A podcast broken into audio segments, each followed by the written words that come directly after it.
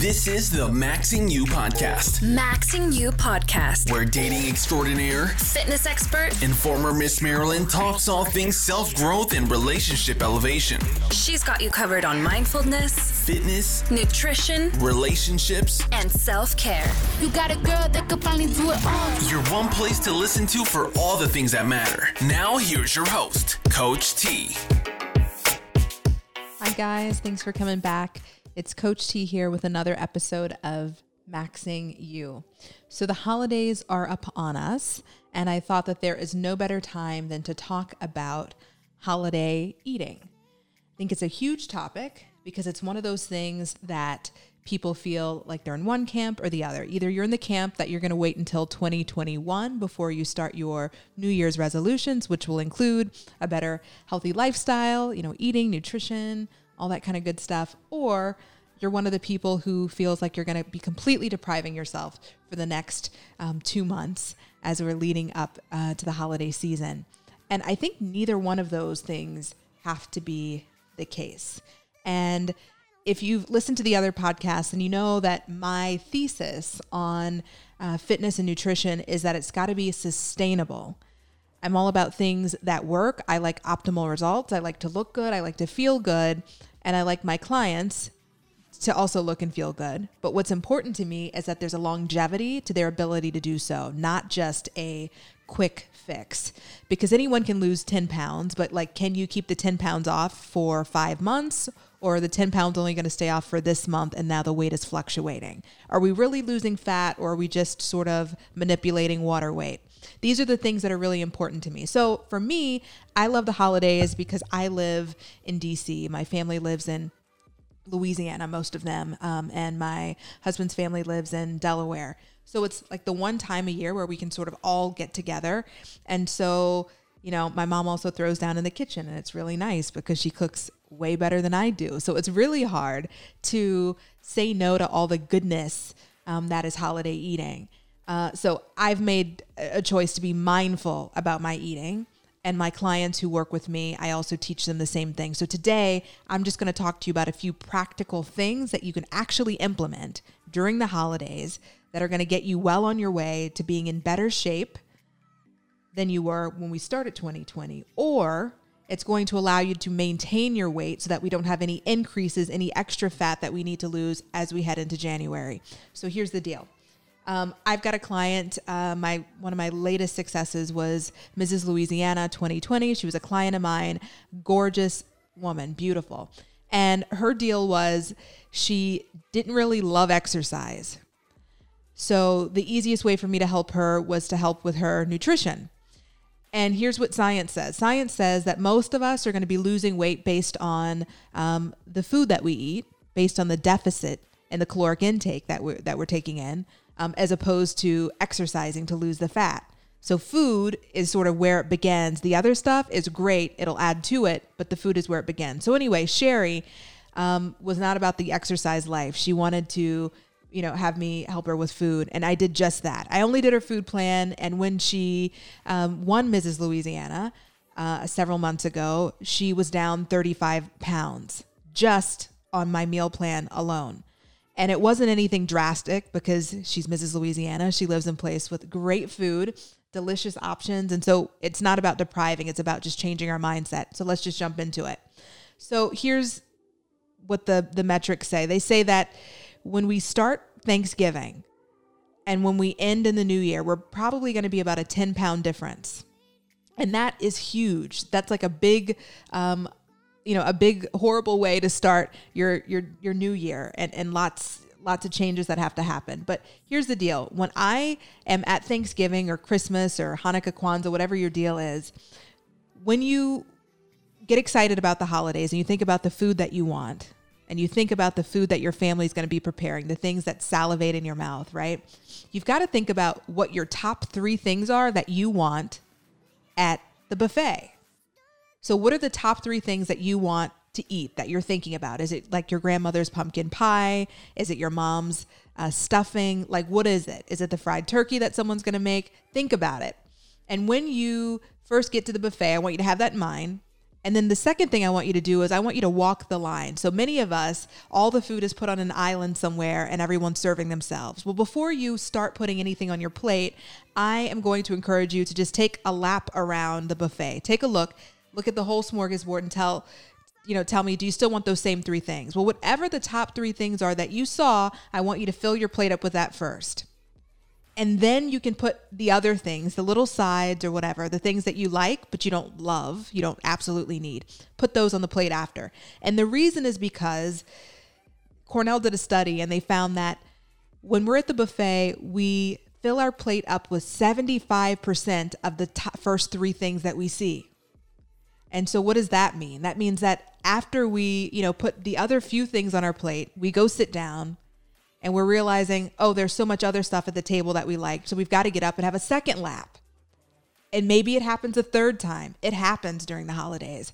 But when you fill your plate up with the things that you love the most, you are less likely to need to get up and have a second round right after the first. You're more likely to feel satisfied and happy with what you ate. So that's one thing that you can do. It always works.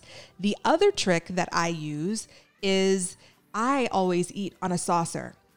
So a smaller plate, I fill it up, but it's a smaller plate. And that right there saves me about 30% of the caloric intake that I would if I filled up a larger plate. I always feel full. It's also deceptive to the mind, which then becomes deceptive to the stomach. And you feel like you're full because you just ate all this stuff. Um, and I'll tell you, never am I still hungry to want to get up and go again. Never. Not in, not in that round. I might eat some more later that day, but never right after. Um, so the other thing that you can try is to eat with your non-dominant hand. And so that automatically slows you down. It makes you pay attention to what you're eating. It allows your brain to get the signal that you're full and you're not just like rushing down and scarfing food down. Um, one of the other things that I, I love, and I can even do better at this, is to to really be mindful with your eating. Meaning, when you're eating, you should just be eating, not eating and doing other activities. So this still pertains to, um, you know, to the holiday season. Like sit down with your food and enjoy the food and be present with the food, but don't be multitasking on social media, sending, you know, sending a snap, posting something on IG while you're eating. You're going to overeat and you're not going to be able to enjoy it. Now, let's say that you're at the table and you've eaten the food and now you feel like, hell yeah, I want to go back and get a second round, right? It happens. So before you do that, the first thing I want you to do is I want you to pop a sugar free peppermint in your mouth. So I forgot to tell you, I want you to go to your holiday dinner with a pocket full of sugar free peppermints. So there's that. So now pop a peppermint in your mouth and wait until it dissolves. Don't chew the damn thing. Wait until it dissolves. And once you let it dissolve, if you still feel like you want to go for a second round, go for the second round. But very likely, you are going to feel like you don't really need it. You know, why do I need that?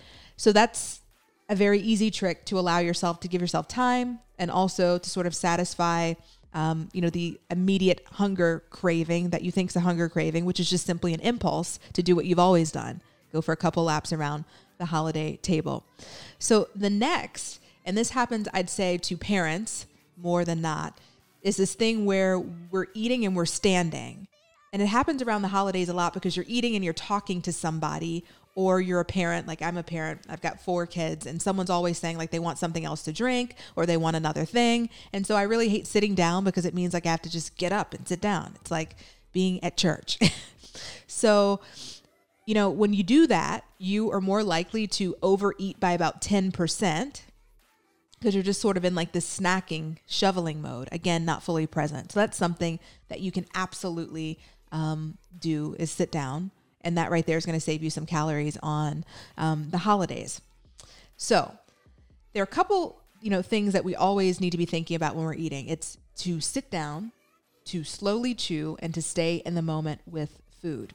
And so for a lot of people during the holidays, the holidays trigger lots of feelings and emotions about family, about what they have, they don't have, if they have a partner, if they don't have a partner, maybe someone passed away. And all those emotions sort of come up. And it's really important that you don't tie your food to resolving those emotions, that you resolve those separately, that your food is meant to fuel you and you are enjoying the food, absolutely, but it has nothing to do with the emotions. So be fully present in the moment of, um, of eating. I talk about this a little bit. I've shared this with my clients at least. So there was a point in my life where I was having some fertility issues, which is hard to believe now that I've got like a house full of kids. Um, but when I was sort of going through the trials and tribulations um, of, you know, working with a fertility doctor, I, my emotions were like all over the place. And I found that I was just sort of snacking and eating to just put away those feelings. And it was an immediate gratification. But as soon as I realized what I was doing, I was able to sort of change that around and although I was in good shape, I immediately lost like five pounds just from paying attention to that. So it's all these little things that absolutely add up. So the next is alcohol. I personally do not, um, you know, drink alcohol, but that's just because I'm usually always on my fitness game, and um, you know, I need to make sure I wake up early in the morning and all that stuff. But if alcohol is your thing during the holidays, obviously it's your time to enjoy it. So what's important is that you understand that your alcohol is going to fall into one of two buckets. It's either going to be part of your meal, which means you're going to need to include it in your macros. And we'll talk about that in another episode, but you need to include that in your macros. Or your alcohol, we need to consider a snack. And so now that's going to take the place of one of your snacks. So don't have alcohol and then, you know, get an energy bar because that just is not going to work. And the alcohol surrounding the holidays are usually cocktails that have, you know, lots of sugar, um, or high end carbs, all that stuff. So you've got to like find a place for it. Um, so that brings me to my other point. I tell everyone that during the holiday, you should have absolutely whatever it is that you want. Okay. Still utilizing the tips and tricks that I'm telling you today, you'll find that you will be eating less, but you can have whatever the hell you want. But it's only a day, which means that the whole freaking season, you're not eating whatever you want. Um, you can indulge in things that you like, but it's going to be less of an indulgent moment because we're going to fit it around the appropriate macronutrients to mean that we're still on track for whatever our goals are. Um, so there's that.